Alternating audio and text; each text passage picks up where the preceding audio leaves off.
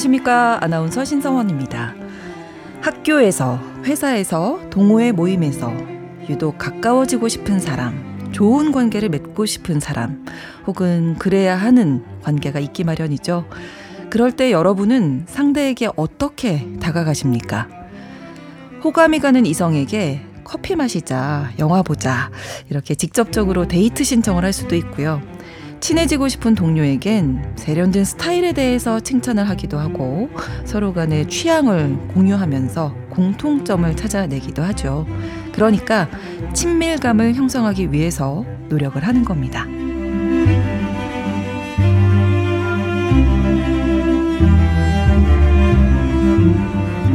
친밀감이 잘 형성된 팀이라면 협동심, 협력 도 잘 이루어질 테고요.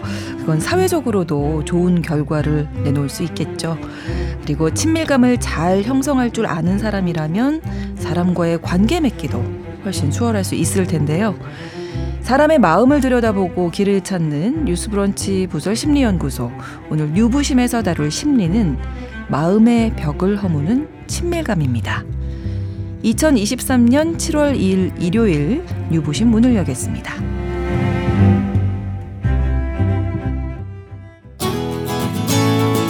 마음의 근력을 키웁니다. 뉴스브런치 부설 심리연구소 살면서 부딪히는 다양한 상황 그리고 그 안에 얽힌 마음의 문제들을 영화와 책을 통해서 살펴보고 심리학적으로 풀어보는 시간 일요일에 뉴스 브런치 부설 심리연구소 문을 열었습니다. 오늘도 이 세 분과 함께 하겠습니다. 먼저 책으로 마음을 읽어주는 남정미 서평가님 어서 오세요. 안녕하세요 남정미입니다. 네, 영화 속 인물의 심리를 들려주시죠. 김준영 작가님 안녕하세요. 네 안녕하세요. 또 심리 전문가이십니다. 서울 디지털대 상담심리학부 이지영 교수님 오셨어요. 안녕하세요. 안녕하세요. 자, 세 분은 누군가 좀 친해지고 싶다, 친해져야 한다, 뭐 하면 어떻게 좀 친밀감을 형성하실지 궁금합니다. 일단 저는 약간 좀 등치가 상당히 크기 때문에 남정미 선생님, 네. 네, 일단 그, 어, 저기 등발로 좀 먹어주는 경우가 아, 있고요. 예. 네. 그리고 워낙 너무 교수님 너무 좋아하시는.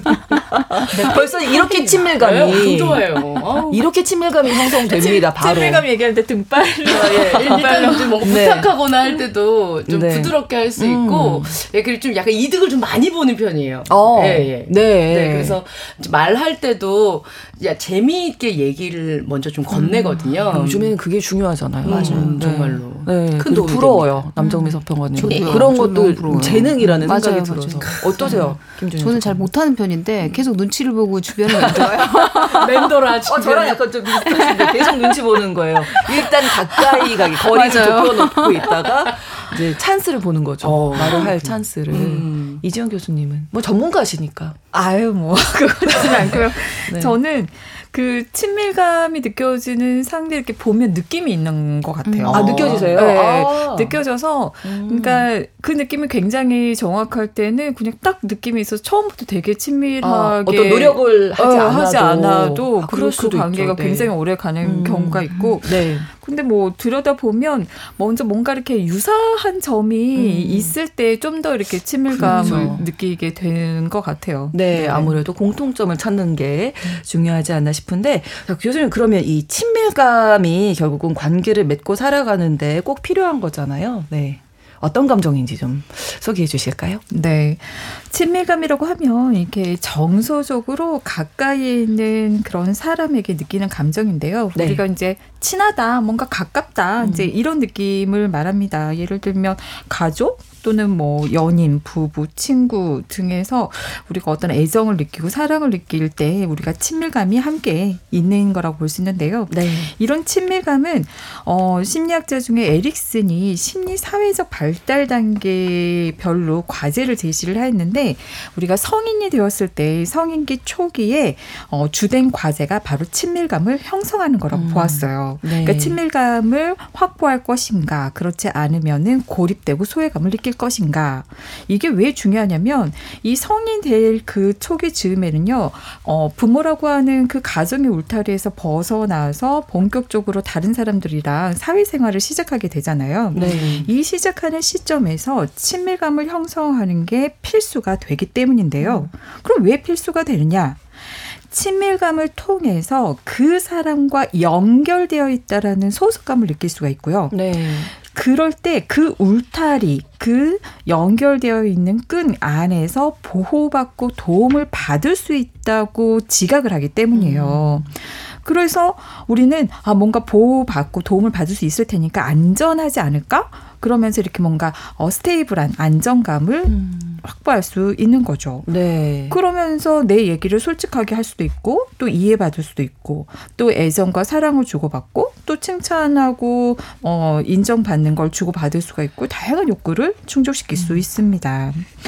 이런 친밀감이란 유사한 용어가요. 정서적 유대감이거든요. 네. 그리고 연대감을 포함한 개념이 바로 친밀감입니다. 근데 친밀감을 좀 더 나아가 보면 요 친밀감에서 좀 더 깊어져 가지고요. 서로 이렇게 끌리고 좋아해서 떨어지지 않으려고 하는 그런 상태에 놓이게 되는데 그걸 이제 애착이라고 하거든요. 네. 그러니까 그 애착을 느끼는 친밀한 애착을 느끼는 그런 사회적인 네트워크를 통해서 우리가 세상에서 느낄 수 있는 그 위험에 대한 어떤 고통, 음. 두려움 그 세계 안에서 좀 더 안락하고 따뜻함, 안전함 이런 것들을 느낄 수 있기 때문에 친밀감 은 굉장히 관계에 있어서 어 먼저 확보되어야 하는 음. 중요한 것이죠. 그렇군요. 안정감을 느낄 수 있다. 그래서 친밀감이 중요하다 설명해 주셨는데요. 자, 두 분이 선택한 작품 만나보도록 하겠습니다. 먼저 지- 김준현 작가님 어떤 영화 가지고 오셨을까요? 네, 오늘 가져온 영화는 2007년 개봉한 영화 타인의 삶입니다. 네. 아시는 분들도 많으실 거예요. 음. 굉장한 수작이거든요. 그렇죠. 예, 플로리안 henkel 폰 도너스 마르크 감독이 연출한 독일 영화고요. 베를린 장벽이 무너지기 5년 전에 개인에 대한 삼엄한 감시와 통제가 있던 그런 시기에 한 유명한 예술가 커플을 감시하던 비밀 경찰의 심리적 변화를 통해서 어, 어떻게 우리가 친밀감을 느끼는지를 좀 볼 수 있는 영화가 될 것 같습니다. 네. 남정미 서평가님이 가져오신 네. 책은 어떤 건가요? 오늘 친, 친밀함 관련해서 골라본 책은 장류진 소설가의 연수 들고 왔습니다. 네. 중성적인 이름의 청초한 여주인공 연수의 이야기가 아니라 아, 네. 네. 네. 주인공 주연이 네. 자동차 운전 연수를 하기 아. 위해 강사와 만나면서 일어나는 에피소드가 펼쳐집니다. 이 연수가 자동차 연수였군요. 예, 그렇습니다. 네. 애정을 느끼고 사랑을 느끼는 사이에서 절대 함께해서는 안 되는 활동이기도 하죠. 그렇습니다. 어떤 내용이 펼쳐질까 궁금한데요. 네. 소설 연수로 가보겠습니다. 주인공 나는 운전을 못합니다. 잘 못하는 게 아니라 그냥 굉장히 못합니다. 기능 시험에 일단 두 번 낙방했고요. 도로 주행에 세 번 낙방한 후에 네 번째 면허를 따긴 했지만 그마저도 9년 전의 일입니다. 소위 우리가 장롱 면허라고 얘기를 하죠. 네. 심지어 이 운전 시험을 치다가 사고까지 냈습니다. 왜 도로 운전 이제 운전 도로 주행하는 네. 그런 시험 볼 때 조수석엔 감독관님 타고 계시고 아이고. 뒷좌석에는 다음 응시자가 타고 계시잖아요. 네. 새 노란 차를 내가 뻘뻘 몰면서 그 차로 크게 사고를 냈습니다. 아 이거 뭐지? 발 밑에 이거 뭐 왼쪽 오른쪽. 아 이거 아 맞다. 이거 브레이크지. 아 어, 서야지. 그래 그래. 차선만 따라가면 돼. 차선만. 그래 그래. 어 아 잠깐 만. 아 근데 이거 길 왜 이렇게 바뀌어? 아 왜 직진 가다가 왜 저 어디로 가지? 이 선인가? 저 선인가? 아나 어느 쪽 차선으로 가야 되지? 아 내가 진짜 어어어어 앞차를 그대로 들이받아 버린 겁니다. 아. 질끈 감았던 눈을 떠보니 앞차 USV에 후면이 움푹 패여 있고요. 네. 날벼락을 맞은 운전자를 포함한 4인 가족이 모두 뒷목을 잡고 줄줄이. 차에서 내립니다. 네. 그랬더니 이제 옆에 계시던 예, 감독관 선생님께서 이주연 씨 실격 내려요. 실격이죠. 이건 실격. 시동 끄고 내려. 일로 오면 붙어 붙어 붙어. 단순히 시험에 떨어졌다는 사실을 전달하려는 게 아니라 야 네가 지금 무슨 짓을 저질렀다 잘 봐라. 어 이런 책망과 비난이 가득했던 그 목소리. 그 이후에도 그 힐란조의 목소리는 아직도 9년이 지났지만 내 머릿속을 떠나지 않고 한동안 끈질기게 나를 괴롭히고 있습니다. 실격! 시동 끄고 내리세요! 실격! 시동 끄고 내리세요! 운전은요, 내게 거의 유일한 실패의 경험입니다. 나는 살면서 여러 관문들을 지금까지 대부분 성공적으로 통과를 해왔거든요. 명문고 입시에도 탁 합격을 했고요. 원하던 대학에도 탁 한 번에 들어갔습니다. 장학금을 받았고요. 어. 열심히 노력해서 원하는 두 곳 중 초봉이 더 높은 곳을 골라서 입사하기까지 했습니다. 와. 아무리 노력해도 안 된다는 말 그건 내 사전에 없었거든요. 예. 아 이거 운전대를 잡기 전까지는 나에게 통용이 안 되는 말이었는데 아 음, 근데 다시 이 주연이 운전대를 잡아야 하는 상황이 생긴 거군요. 맞습니다. 이번에 신규 프로젝트를 맡았는데요. 네. 운전을 다시 해야겠다는 생각이 듭니다. 음. 클라이언트의 오피스가 집에서는 멀지 않은 곳인데 교통편이 애매해서 네. 이게 그 버스 타고 막 이렇게 돌아 돌아가면 한참을 걸리는데 네. 요길 직선으로 차로 가면 25분이면 끝나겠는 어. 거예요. 그래서 차도 봐뒀겠다. 그리고 나 능력이 있다고 했잖아요. 그렇죠. 아, 이게 좀 외제차가 좀 약간 멋있는 거예요. 그래서 이번에 나온 보너스로 외제차 음. 계약도 덜컥 합니다. 네. 그래서 출고가 언제 된다는 딜러의 전화를 받았어요. 그래서 이제 포털 사이트에 운전 연수를 해야 하니까 급하게 검색을 합니다. 운전 연수. 대부분 업체에서 운영하는 광고성 글이었는데 쭉 밑으로 내려다 보니까 우리 동네 맘카페가 출처 있는 글이 하나 나와요. 어머나 연수가 너무 만족스러워서 나 이 사람 추천해요. 이렇게 우리 동네 맘카페. 동네 아는 사람들이 이런 말을 하면 일단은 친근하다는 생각에 믿음이 가죠. 그렇죠. 원글의 작성자는 준서맘이십니다. 그래서 곧장 클릭을 해서 들어갔죠.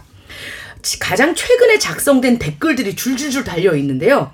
밑에 맞아요. 이 선생님 정말 잘 가르쳐요. 저 10년 장롱 면허 청산했잖아요. 막 이러면서 오. 동네 사람들이 이런저런 이제 뭐 갖다부터 말을 붙입니다. 그러니까 믿음이 가고 벌써부터 아는 사람이라도 된것 같습니다. 아래에는 강사님 연락처 좀 연락처 좀 알려주세요. 공유해 주세요. 전부 다 비밀 댓글로 닫혀 있고요. 저는 우선 카페에 가입하고 정회원 승급 조건을 맞추기 안녕하세요 인사하고 어디 사는 누굽니다 주연 맘입니다라고 얘기를 해서 저는 결혼을 안 했거든요. 네 그래서 이제 가짜의 이름을 달고 명강사의 번호도 알아냅니다. 그 저도 사실 이런 경우 많았는데 지역 카페라든지 네. 맘 카페 이런데 어, 정보들이 쏠쏠히 잘, 잘 올라오거든요. 맞아요. 네. 가끔씩은 말 많고 뭐 이제 좀 부당적인 얘기들도 있지만 육아 때문에 멀리 갈 수 없는 공간적인 시간이 나지 않는 엄마들이 알짜 정보를 얻는 곳이 이곳이기도 합니다. 네. 카페에서 받은 휴대폰 번호를 나는 저장하고요. 메신저의 친구 목록에 자동으로 새 계정이 뜨길래 봤더니 예쁘고 까만 건강한 피부의 여성분이 오. 테니스 복장을 하고 있는 그 프로필 사진이 뜹니다. 안녕하세요. 운전 연수해 주시는 분 맞나요? 준서맘 소개로 연락드려요. 이렇게 문자를 보냈더니 요런 답이 옵니다. 이름, 주소, 나이, 혈액형, 차종, 면허 취득 시기, 원하는 연수 날짜, 서식 작성 요망. 어, 아, 내가 제대로 찾아온 게 맞구나. 근데 왜 혈액형을 저도 그게 궁금했는데. 그래서 이제 에, 이제 주연이라는 나는 지금 사고가 한 번 난 적이 있잖아요. 아. 그래서 계속 그쪽으로 머리가 돌아가는 거예요. 혹시 연수 중에 사고 날까봐 그런가? 수혈이 필요할 경우를 대비해서 미리 알아보나? 그게 아니고서야 운전 연수에 혈액형을 알아야 할 이유가 없는데. 라고 얘기를 하면서 이제 문자를 보냈어요. 네. 그랬더니 또 답이 옵니다. 기본 하루 2시간 반씩 5시간 기준 12만 원, 10시간 22만 원. 요금은 강사 차 기준. 자차 연수는 만원 추가. 그또 이제 생각을 합니다. 어. 왜지? 자차가 더 저렴해야 내 되는 차거 쓰는 아니야? 내차. 쓰는데 기름값도 안 드는데 왜 만 원 더 비싼 거지? 음. 아 연수용 강사차에는 조수석에도 브레이크가 달려 있다고 하더니 혹시 교통사고 위험 부담 아. 차원의 금액인가? 그러니까 나는 계속 교통사고랑 그러네요. 생각을 하고 있는 거예요. 이제 전문가의 포스가 느껴지는 문자가 하나 옵니다. 네. 바닥 얇은 컨버스나 플랫 슈즈 반드시 착용. 개인 물 필수 준비. 오. 뭔가 어설픈 와중에 또 묘하게 프로다운 구석이 있는 분과 출근 시간에 맞춰서 아침 6시 전후로 시간을 잡습니다. 운전 연수 당일 약속 장소에 기다리고 있는데요. 아저씨가 빨리 와야지 생각하고 있는데 저 멀리서 가느다란 은테 안경을 쓴 짤딸막한 단발머리 아주머니가 조수석 창문을 손등으로 두드립니다. 와, 두 사람이 이제 드디어 만나는 거네요. 맞습니다. 예. 연수 받으실 분 맞죠? 아, 네, 안녕하세요. 조수성에 앉은 그녀는 보온병을 익숙하듯 컵홀더에 꽂아 넣으면서 자세를 가다듬습니다. 가만히 보니 왼쪽 겨드랑이에 웬 기다란 막대기를 끼우고 있는데요. 이게 뭐 이제 금색인데 살짝 끝이 구부러진 형태입니다. 그랬더니 어. 아줌마가 이런 얘기를 하네요. 아, 잠깐만요. 잠시 작업 좀 하겠습니다. 이러더니 저의 은- 은- 그 운전석에 머리를 확 뒤집어 넣더니 네. 브레이크와 저 의문의 금색 봉을 연결을 하는 겁니다. 예. 어. 이게 어 일명 연수봉이라고 하는 건가 봐요. 연수 도중에 위험한 상황이 생기면 네. 언제마다 이제 선생님이 같이 브레이크를, 브레이크를. 예, 눌러줄 아. 수 있게 제작된 거죠. 그러면서 아주머니가 이런 얘기를 하십니다. 아니 근데 스티커 저거 가지고 안 돼요. 예? 초보 운전 스티커 말이야. 눈에 배지도 않는 걸 붙여놨더구만 뭐. 저거 말고 이거 어? 제대로 된 거 이거 붙여야지 이거 이거 자 붙여 이거 이거 이거. 그녀가 가져온 A4 용지에 초보 어, 그렇게 하고 예. 싫은데. 주연 씨 창피해요? 네. 이 비싼 외제차가 이거 이거 이거 어? 이 외제차라서 붙이기 싫어요? 음. 근데 무슨 비싼 외제차가 주연 씨 지켜주는 줄 알아요? 이거 이거 이거 이 종이 이 초본입니다 이거 이거 이게 주연 씨 지켜주는 거야. 어? 자 출발. 브레이크에서 떼어낸 발을 엑셀로 옮겨 밟고 막 그러니까 차가 나가기 시작합니다. 그랬더니 옆에서 얘기를 해주시네요. 어 그렇지 아니 아니야 팍팍 밟지 말고 지그시 눌러야지 지그시 옳지 그렇게 응 응. 저는 세련된 현대 여성이거든요. 나한테 반말하는 거 거슬립니다. 그렇죠. 예, 이렇게 생각하고 있는데 룸미러를 조정하면서 그녀가 날카롭게 말합니다. 말이 좀 짧을 수도 있어요. 속마음도 있는 분이시군요. 게 아닌가요? 예. 도로 연수 중엔 정신이 없으니까 요자까지 내가 붙일 시간이 없다고. 응? 예. 그래서 이제 내가 예 이렇게 얘기를 하니까 처음으로 그녀가 입가에 옅은 미소를 띄우면서 말을 합니다. 내 눈에는 초보들은 전부 다 애기 같아요. 그것도 갓 태어난 갓난 아기들. 아, 이 선생님 정말 뭐 이보다 더 친밀감을 형성할 수는 없다. 예. 네, 이런 생각이 듭니다. 오래 알고 지낸 사이처럼. 그렇죠. 밀당이 굉장히 능한 어, 사람입니다. 대단합니다. 네. 자, 주연과 선생님 사이에 친밀감이 형성되면 연수하는데 이제 아무래도 더 도움이 될 텐데 친밀감 형성되면 이 두 사람 사이에 어떤 변화가 일어나는지 이지영 교수님 네, 정리해 주실까요? 음, 네. 친밀해지면 정말 많은 것을 얻을 수가 있어요. 가장 먼저는 서로가 예측이 좀 더 잘 되잖아요. 친밀하니까. 그러다 보니까 우리가 평소에 참 긴장하고 불안하며 살잖아요. 그런 긴장과 불안 수준이 적어도 친밀한 사이에서는 낮아지면서 에너지가 덜 소비될 수가 있는 거죠. 또한 그 서로의 말과 행동이 이해가 잘 되잖아요. 어, 인간은요 누구나 이해받고 싶어 하거든요. 그렇죠. 그러면서 이제 이 친밀한 관계랑 있으면 뭔가 하, 내가 별다른 노력을 하지 않아도 이해받는 것 같으니까 그 이해받고자 하는 욕구 충족이 되면서 치유적으로 느껴질 뿐만 아니라 그렇게 이해해주는 그 친밀한 대상이 고맙기까지 음. 합니다. 그리고요, 재미있는 거는요, 친밀감과 이런 정서적 유대감이 높을수록 연구 결과를 보면 네. 의사소통이 잘 되고 학습이 잘 이루어지는 거죠. 어. 연수가 지금 학습인 거잖아요. 그렇죠. 네. 어, 그래서 이렇게 친해지면 그 사람과 말을 나누고 싶은 그 의사소통에 대한 의지가 높아지거든요. 그러니까 이제 선생님 이거 뭔가요? 뭔가 이렇게 질문도 하게 그렇죠. 되고 그리고 그 사람과 함께하는 학습에 대한 불안감이 낮아지게 됩니다. 그러면서 아, 배우고 싶어 이 학습 동기가 커지는 거죠. 여기서 생각해 볼 건 뭐냐면 우리 아이가 또는 내가 누군가를 교육을 한다고 했을 때 그 선생님이나 학생을 서로 만났을 때 먼저 친밀감을 형성하는 게 굉장히 중요하다는 거죠. 네. 저는 상담자로서 심리 상담, 심리 치료도 마찬가지예요. 상담자가 처음 내담자를 만났을 때 상담의 효과를 내기 위해서는요, 가장 먼저 라포, 뭔가 이렇게 믿음이 가고 친밀한 관계를 먼저 형성해야만 그 안에서 무엇이 이루어질 수 있는 거거든요. 음. 근데 또 뿐만 아니라 생각해 볼 건 친밀감을 통해서 형성한 그런 연결, 네트워크를 통해서 공식적으로 소통할 수 없는 정보가 주고받아지는 거예요. 아, 그렇죠. 그러니까 직장 관계도 마찬가지고 친구, 학부모 관계도 마찬가지고요. 이런 친밀감을 통한 네트워크를 통해서 우리가 사적인 대화를 하게 되고 네. 남들에게는 잘 보이지 않는 생각, 감정을 표현하게 되는 것이죠. 그렇죠. 마지막으로 우리가 유능해지고 싶잖아요. 네. 뭔가 잘하고 싶잖아요. 모든 마찬가지죠.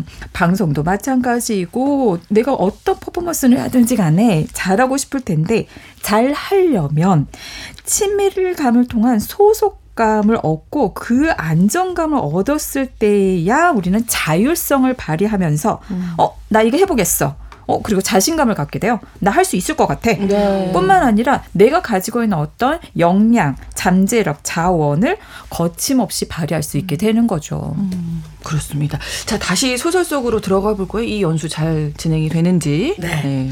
어, 이제 운전을 하다 보면 나는 되게 긴장이 되는데 옆에서는 긴장을 풀기 위해서 얘기를 되게 능숙하게 해주세요. 네. 어, 그러면서 선생님이 이런 얘기를 말을 거네요. 아니 그런데 수업을 이렇게 일찍 시작해서 어떻게 어, 좌회전. 어, 남편은 굶고 출근했나? 어, 밥 안 차려줘도 돼? 이랬더니 저 결혼 안 했어요. 아 아가씨구나. 나이가 좀 있어서 난 결혼한 줄 알았지 우회전. 응. 어쩐지 너무 아가씨 같더라. 아니 지금 보니까 안쪽 차선으로? 응, 아가씨 같네. 그럼 선생님은 남편분 아침밥 차려주고 나오셨나요? 아니 무슨 아침밥 같은 소리를 하고 있어? 내가 이 시간에 이렇게 일찍 일어나서 일하러 나오는데 밥을 어떻게 차려줘? 어? 어 여기서 멈추고. 응? 예. 선생님, 근데 아까도 말씀드렸지만 저 이제 출퇴근길 연수 좀 해야 할 것 같은데요. 아우 좀 기다려요. 그건 내가 알아서 해준다니까. 주연 씨 평생 운전을 출퇴근만 할 거예요? 어떤 상황에서도 운전할 수 있게 연습만 해두면 자동으로 그건 해결돼요. 주연 씨 성격이 급해. 그거 O형이라서 그런 거야. 이럴 때 나오나요? 아, 혈액형이 그래서 알아보신 거군요. 아니 우리 막내딸도 O형이거든. 승부욕도 강하고 얘가 성격이 엄청 급해갖고 말이야. 이제서야 혈액형을 왜 적으라고 했는지 알 것 같습니다. 근데 이제 프로필 사진에 있었던 그 예쁜 분이 따님이셨던 거예요. 예, 막내딸이었습니다. 네. 슬쩍슬쩍 나누는 대화 사이로 아는 것이 많아지자 경계는 사라지고 문근한 친근함이 더 겹쳐집니다. 어, 친밀감 뭐 잘 형성되고 있는데요? 두 예. 네. 어, 그래서 선생님한테 이제, 이제는 조금 징징거리기도 하는 거예요. 선생님, 근데 저는 딴 학생들이랑 똑같이 생각하시면 안 돼요. 저 운 동신경도 진짜 없고요. 다른 사람들에 비해서 겁도 훨씬 많거든요. 그래서 미리미리 출퇴근길 막힐 때 익히고 연습하고 해야 돼요. 했더니 연수 선생님이 이렇게 말씀하십니다. 아우 우리 주연 씨 겁 많은 거 아니에요. 겁만 타는 사람이 어떻게 그렇게 엑셀을 콱콱 밟고 핸들을 휙휙 돌리고 그러느냐 말이야. 진짜 겁 많은 사람은 못 가. 그렇게 못 움직여요. 그렇긴 그렇죠. 그렇죠. 네. 예. 웬만큼 친한 사이에서 절대 하면 안 된다는 운전 연수. 예. 과연 주연은 복잡하고 꽉꽉 맥히고 길까지 좁은 이 땅에서 무사히 선생님과 연수를 마치고 사고 트라우마까지 극복할 수 있을지 장류진 작가의 소설 연수에서 확인하시죠. 아, 끝난 거예요? 예, 아우, 더 듣고 싶은데. 아니 우리 성원 씨는 욕심이 많아. 아, 예, A형이라서 그렇습니다. 남정미 서평가님이 워낙 맛깔나게 소개를 해주셔서 이 소설 연수 다 소개를 해주셨고요. 친밀감 이제 형성에 대한 이야기를 하고 있는데 이게 어떤 노력을 해야 되는지도 궁금하네요. 네. 친밀감의 시작은 자기 노출에서 시작합니다. 그러니까 자기를 노출해야 친밀감이 형성이 되는 거예요. 그렇죠. 네. 솔직하게 자신의 것, 생각이나 감정, 자신의 세계를 드러내는 것에서 시작하는 것에, 것입니다. 그러니까 여러분 친밀감을 누구랑 형성하고 싶으면 조금씩 조금씩 여러분의 것을 보여주는 것에서? 해보씩. 음. 네, 맞아요. 좀 해야죠. 예. 그리고 이 친밀감은 그럼 어떻게 형성되느냐? 신뢰. 음. 신뢰를 바탕으로 형성이 돼요. 아, 그러면 신뢰를 어떻게 형성할 것인가? 바로 공감을 통해서 신뢰를 형성할 수 있어요. 음. 공감이라는 거는요, 그 사람의 입장에서 주관적으로 어떻게 경험하고 느꼈을지를 내가 이해해 보려 하고 그 이해한 거를 전달하는 걸 말해요. 즉, 그 사람의 마음을 알아주는 거죠. 그리고 두 번째는요, 어, 심리학적인 용어일 텐데요. 타당화를 통해서 형성이 됩니다. 타당화. 타당화는 뭐냐면요. 쉽게 얘기해서 그럴만 했어. 아, 네네. 정말 우리가 어렸을 때부터 살면서 어, 나는 진짜 너무 무서웠는데 어, 이거 무서울 거 아니라고 막 하고 나는 네. 너무 시- 그 사람 싫었는데 왜 싫어하냐? 뭐 이러면은 이게 음. 타당화가 되지 않고 뭔가 내 경험이 받아들여지지 못하는 그런 어, 느낌을 갖는 거예요. 그래서 사람들은 진짜 필요한 게요. 그럴 만했어. 음. 그렇게 생각할 만했네. 그렇게 행동했을 만했어. 아우 그렇게 느꼈을 만했어. 이런 타당화를 받고 싶고요. 누군가 그 경험을 타당화해 줄 때 신뢰가 아, 그렇죠. 어, 나를 보여줬는데 되죠. 음. 받아들여진다는 음, 그런 마음이 들면서 이러면. 어, 신뢰가 마음이 확 느껴지면서 가죠. 마음이 확 가는 거죠. 네. 그러면 이러한 프로세스 과정이 일어날 수 있는 우리가 환경을 또 조성해야 되잖아요. 첫째, 자주 만나야죠. 음. 자주 접할수록 이해가 되고 또 정도 들고 그 사람이 예측이 되면서 편안해지는 거예요. 네. 그리고 서로 두 번째는 유사한 공통점, 연결고리를 찾는 게 필요합니다. 그리고 이 어, 자주 만나면서 공통점을 찾는 이런 두 가지를 또 촉진하기 위해서는 함께하는 정기적인 식사 음. 또는 취미 활동, 모임 그렇죠. 이런 것들을 만들고 한번 지켜보세요. 네. 자, 오늘 친밀감에 대해서 뉴부심 이야기 나누고 있고요. 소설을 먼저 만나봤습니다. 잠시 노래 한 곡 듣고 다시 영화 이야기로 어, 이야기 나눌 텐데요. 노래는 신승훈의 노래 준비했습니다. 라디오를 켜봐요. 나를 지키는 마음 수업 뉴스 브런치 부설 심리연구소 뉴스브런치 부설 심리연구소 뉴부심입니다. 오늘 서울 디지털대 이지영 교수님, 남정미 서평가님, 김준영 작가님 세 분과 함께 친밀감에 대해서 이야기 나누고 있는데요.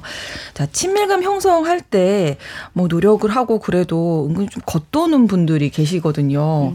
이렇게 친밀감 형성이 유독 어려운 사람의 뭐라 그럴까요? 특징 같은 게 있을까요? 네.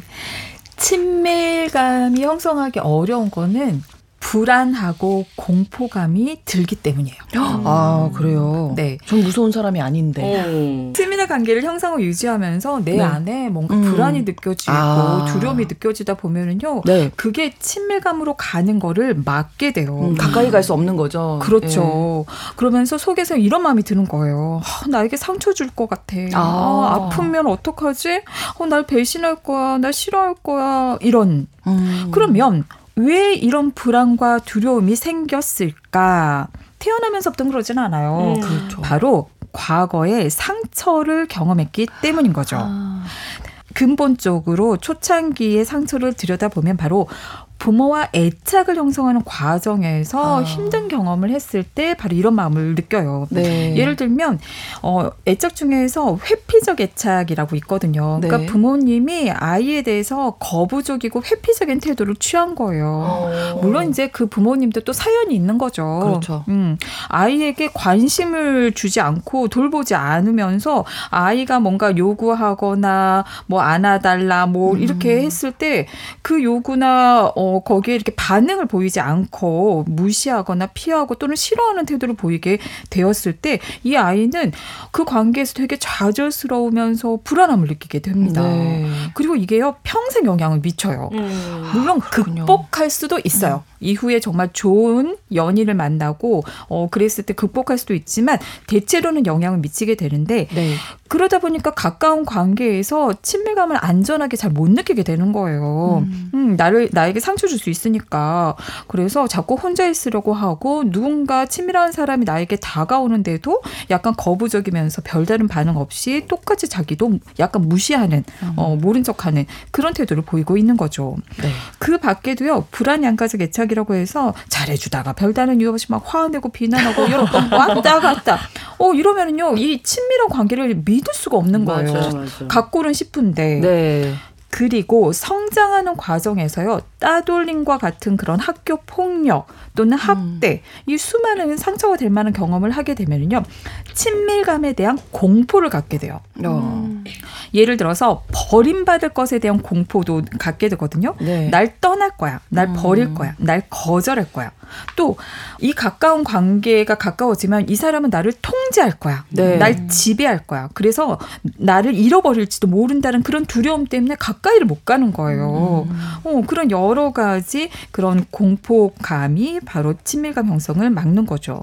그래서 이런 분들은 대체로요, 어, 신체 접촉에 불편감을 보여요. 이렇게 스킨십이 불편한 네, 거죠. 네. 음. 그리고 가까워졌다가도 별다른 이유 없이 막 밀쳐내고 마치 밀당처럼 그리고 좀처럼 속내를 터놓지 않는 거예요. 우리 가까워지고 있는데 어 그리고 쉽게 차가워지는 그런 냉담한 표정, 차가워지는 걸 보이기도 합니다. 네. 자, 이번에는 김준현 작가가 선택한 영화 타인의 취향 만나 보겠습니다. 네. 한 남자가 있습니다. 네. 이름은 게르트 비슬러. 예리하고 냉정한 직관을 가진 그는 최고의 비밀 요원이에요. 그래서 네. 감시 도청 업무를 하거든요. 그리고 대학에서 학생들을 가르칠 정도로 능력이 뛰어납니다. 이 남자는 철든 후부터 세상에 대한 확고한 신념을 유지해온 사람이에요. 네. 그 신념은 인간은 믿지 못할 존재다. 그래서 사회 시스템을 유지하기 위해서는 끊임없이 의심하고 조사하고 통제해야 한다. 아. 그리고 학생들에게도 이렇게 가르칩니다. 사람의 본질은 쉽게 변하지 않는다. 하지만 어떤 환경에 놓아두느냐에 따라서 최소한 그의 겉모습은 통제할 수 있다. 따라서 엄격하고 정교한 감시와 통제만이 이 사회의 질서를 유지하는 방법이다. 어. 이상한 사고방식이죠. 아까 교수님 말씀하셨던 통제, 지배, 네. 뭐 신뢰 못한다 이게 다 들어가 있네요. 그렇죠. 네. 그런데 그는 진짜로 이렇게 믿습니다. 어. 그러다 보니까 이런 신념을 가진 그는 외로울 수밖에 없겠죠. 그럼요. 그러니까 주변에 자기와 말이 통하는 친구가 하나도 없습니다. 친밀감은 사실 상대를 믿어야 되는데 네. 남을 믿지 말자, 통제하자, 감시하자 이게 신념인 사람이 신념이면, 예, 어. 친구가 있을 수가 없죠. 네. 본인은 모르나요? 자신이 그렇다는 걸? 어, 본인은 그 신념이 너무 강하기 때문에 네. 당연히 이러해야 한다고 음. 생각하고 굉장히 삶 자체도 단조롭고 여유가 없습니다. 네. 그러니까 잠복 근무를 하거나 감시하고 취조하고 고문하고 뭐 이러고 나서 집에 돌아와서는 식사를 하고 잠을 잘 뿐이에요. 그러니까 아무런 감정이나 욕구도 없는 사람처럼 살아가요. 그러니까 오로지 상관에 대한 복종 그리고 나의 신념을 지키는 일 이거 외에는 생각을 하지 않습니다.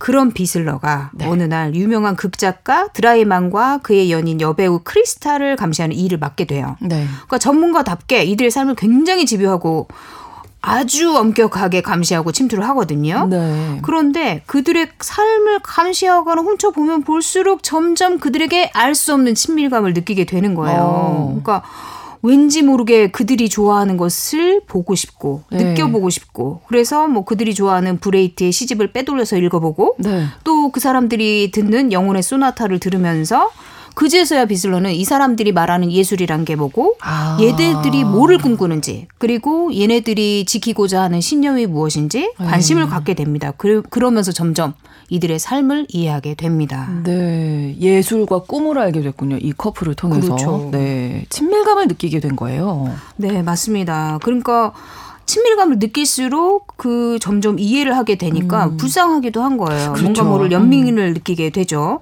그런데 사실 이 도청과 감시를 지시한 비슬러의 상관 상관은 사실 드라이만이 이 반사회주의자인지 이걸 의심한 게 아니에요. 그의 여자친구 크리스타가 너무 아름답거든요. 그러니까 크리스타를 뺏고 싶어서 흠집을 잡아서 드라이만을 제거하려고 도청을 지시한 겁니다. 그러니까 비슬러 주변에는 온통 가짜들 뿐이에요. 일단 출세만 시켜주면 그때부터 충성하겠다는 대학 동창도 있고 여배우에게 치, 치근덕거리기 위해서 권력을 이용하는 상관 그리고 아예 명확한 신념이나 뭐 그런 걸 가질 능력조차 없는 그런 사람들만 가득합니다. 그런데 드라이만과 크리스타의 삶은 달라요. 그들의 삶은 생기가 넘치고 열정적이고 서로를 진심으로 믿고 아끼고 사랑하고 그러다 보니까 드라이만은 점점 점점 어, 내 주변에 없는 음. 사람들에게는 전혀 없는 신념이나 믿음이나 신뢰나 예술적인 열정이나 이런 것들이 이들에게 있다라는 걸 발견을 하고 네. 그리고 방법이 다를 뿐 이 드라이만 커플도 비슬러처럼 나라를 믿고 사랑하고 지지하고 하는 그런 신념이 있구나라는 것도 깨닫게 돼요. 그리고 그런 신념들이 상당히 비현실적이어서 세상 사람들로부터는 이해받지 못하고 아. 늘 이용만 당한다 이런 면에서는 또 동질감도 느끼는 아, 거예요. 그렇군요. 그러니까 비슬러라는 이 주인공이 친밀감이 사실은 절대 생기면 안 되는 그 상대방에게 친밀감을 느끼게 되는 거잖아요. 친밀감이라는 건 어떨 때 생기는 건가요? 네. 그러니까 이 경우를 들여다보면 친밀감은 상대에 대한 이해를 통해서 네. 이루어질 수가 있는데 어, 일방적인 친밀감이긴 하지만 비슬러 입장에서 보면 음. 드라이만의 그 있는 그대로의 모든 것을 알게 되는 거잖아요. 네. 정말 드라이만은 그런 적 없지만 강제로 자기 노출을 하고 있는 셈이 되는 음. 아, 거죠. 네. 그러니까 그 자기 노출을 통해서 드라이만의 매 순간의 어떤 감정, 생각, 입장이 그대로 어, 드러나면서 이해가 되는 거예요. 공감을 하게 되는 거죠. 네. 이런 과정을 통해서 일방적이긴 하지만 친밀감을 느끼게 된 거죠. 네. 그러니까 이게 뭔가를 깨닫게 됐잖아요, 비슬러가. 네. 행동에서도 변화가 이제는 좀 생기겠네요. 그러면. 맞습니다. 네. 동질감과 친밀감을 느끼면서 이제는 그들을 본격적으로 돕기 시작합니다. 비슬로에게 도청과 감시를 지시했던 상관이 자신의 이제 지위를 이용해서 크리스탈을 유혹하려고 마음을 먹어요. 그래서 호텔로 오라고 강압적인 지시를 하거든요. 그러니까 크리스탈은 당연히 고민할 수밖에 없겠죠. 그런데 비슬러가 크리스탈에게 내가 당신의 팬이다 이러면서 용기를 주고 자신감을 심어줘요. 그리고 크리스탈은 그 용기에 힘입어서 호텔에 가지 않습니다. 네. 그러다가 큰 사건이 하나 일어나거든요. 드라이만이 굉장히 존경하는 연출가가 현 정부에 반대 하는 말을 하고 좌천되는 바람에 끝내 자살까지 해버리고 어, 맙니다. 네. 그러고는 드라이만도 이제 좌절한 나머지 동독 정부를 비판하는 기사를 서독에서 출판하기로 결심을 해요. 네. 그래서 초소형 타자기를 문간 턱을 파고 숨기고 크리스타 역시 그 사실을 알게 됩니다. 비슬로도 도청을 통해서 그 사실을 알게 되거든요. 그렇지만 보고서에서는 이를 보고하지 않습니다. 그러니까 어느 순간부터 드라이만 커플을 누구보다 친밀하게 느끼기 시작을 하- 했거든요, 비슬러는. 네. 그래서 드라이만이 존경하는 연출가의 죽음을 기리면서 그로부터 이제 생일 선물을 받은 악보인 아름다운 영혼의 소나타를 연주하는 피아노 소리를 도청 장치를 통해 들으면서 눈물까지 흘려요. 오. 그 마음에 너무 공감하고 그 마음을 이해하는 거죠. 네. 그러니까 그렇게 빚을 내면은 조금씩 변화하기 시작하고 전혀 자신과는 관계 없다고 생각했던 타인의 삶에 공감하고 이해하고 친밀감을 느끼게 됩니다. 네. 친밀감을 느끼면서 또 어떤 행동을 하게 될까요? 비슬러의 상관이 호텔로 오라고 했는데 오지 네. 않았던 크리스타에게 당연히 화가 났겠죠. 그렇겠죠. 그래서 크리스타를 벌하기 위해서 불법 약물 소지를 내세워 그녀를 조사에 불러들입니다. 그리고 비슬러의 또 다른 상관 비밀 경찰 그루비치는 드라이만이 이제 타자기를 숨겼다는 사실을 알고 그녀를 추궁하기 시작합니다. 어디에 숨겼냐고. 그러니까 비슬러도 아 이 사태에 뭔가 위험하다는 걸 감지하고 크리스타에게 다가가서 물어보는데 크리스타도 비슬러가 자기 팬이라고 말했던 걸 알잖아요. 네. 그러니까 다른 사람보다 이 사람이 낫지 않을까 해서 자백을 합니다. 그리고 비슬러가 먼저 드라이만의 집에 가서 그 타자기를 숨겨서 어. 그들을 위험에서 벗어나게 합니다. 그러니까 친밀감이 깊어지면 이렇게도 행동을 하는군요. 자신이 어떤 신념이 있었는데 그걸 버릴 정도로 이 상대방이 완전히 동화되네요. 네. 다른 사람의 세계가 이해가 될 때요. 네. 그 사람이 과도하게 감정이입이 될 수도 있어요. 그리고 그 사람에 대해서 동일시까지 가게 되는 거죠. 그러니까 내 가- 경험과 감정을 그 사람의 것이냐 생각하기도 하고 그 사람이 나인 것처럼 그런 어, 동일시 감정이입이 되면서 그 사람의 삶에 동화될 수 있습니다. 이 경우도 그렇게 보시면 될것 같아요. 네. 비슬러가 정말 180도 달라졌는데, 자, 이렇게 해서 크리스타가 위험에서 벗어나게 됩니까? 네, 비밀 경찰들이 도착해서 드라이만의 집 문간 턱을 드러내고 타자기를 찾아요. 아. 그런데 비슬러가 이미 숨겨, 숨긴 뒤죠. 네, 그렇죠. 그러나 그걸 모르는 크리스타는 죄책감에 집 앞에서 차를 박아서 자살을 하고 맙니다. 그러니까 드라이만 역시 그녀의 죽음을 눈앞에서 목격을 하고는 오열을 함- 하거든요. 네. 그런데 결국 어쨌든 문간 턱에서 타자기는 나오지 않았으니까 이 사건은 그대로 종결이 됩니다. 그렇지만 비슬러는 질책을 피할 수가 없겠죠. 그렇죠. 그들을 도운 대가로 우편물을 감시하는 곳으로 좌천돼서 네. 우편물을 배달하면서 살게 됩니다. 자, 결말이 궁금합니다. 예, 시간이 지나서 끝내 베를린 장벽이 무너지고 드라이만은 음. 이제 어느 날 비슬러의 상관을 만나게 돼요. 그리고 네. 자신이 감시당했었다는 사실도 알게 되고 네. 자신에 대한 조사 정보도 찾아서 보게 돼요. 그리고 정보원의 아이디를 아. 알아냅니다. 비슬러의 아이디를. 네. 그리고 보고서에서 은밀히 자신을 도와주고 타자기를 은폐해준 그 정보원이 바로 이 사람이구나라는 사실까지도 음. 확인을 하거든요.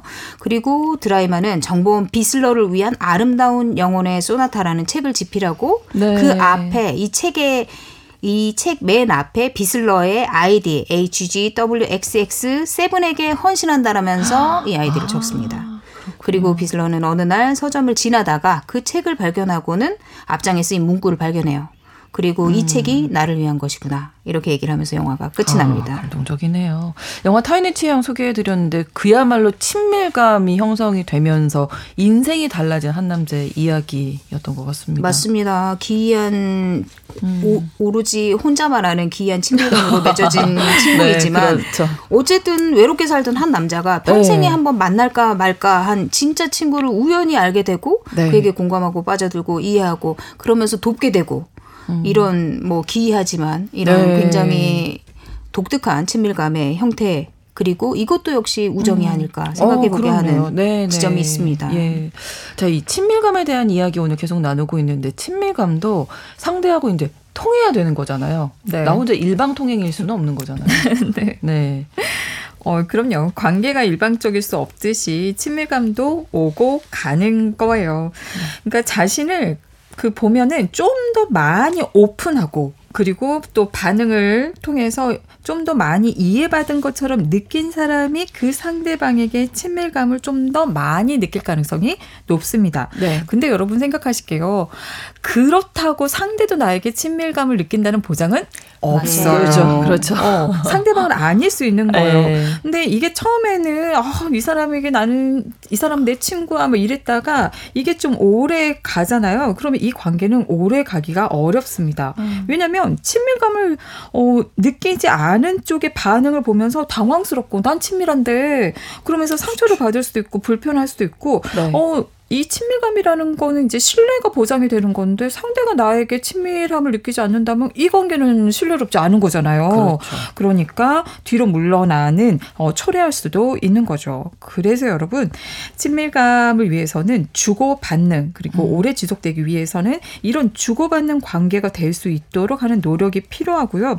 친밀한 정도도 한쪽이 앞서가기보다는 서로 이렇게 그 투닝 맞춰가면서 갖도록 하는 노력이 필요합니다. 예를 들면 내 얘기를 어느 정도 하고 충분히 공감을 받았다면 상대의 얘기도 할 기회를 주는 거죠. 그렇죠. 질문을 하거나 내 입을 다물고 어떤 음. 분들은 침묵하는 거에 대한 불편감이 있어가지고 상대가 말을 안 하고 있으면 그걸 못 견디고 본인이 다 얘기하시는 분이 있어요. 네. 근데 여러분 다 얘기하고 싶어요. 그럼요. 그래서 입을 다물고 있으면 상대도 여기에 대해서 이 시간에 대한 책임감을 느끼면서 자기의 이야기를 꺼내 놓을 수가 있는 거거든요. 네. 그리고 상대에 대한 애정과 사랑이 내가 너무 올라왔어요. 너무 강해요. 그러더라도 상대가 나만큼의 수준이 아니라면 음. 어, 그런 애정 사랑에 대한 표현을 자제하는 노력도 하는 거죠. 어렵네요. 예.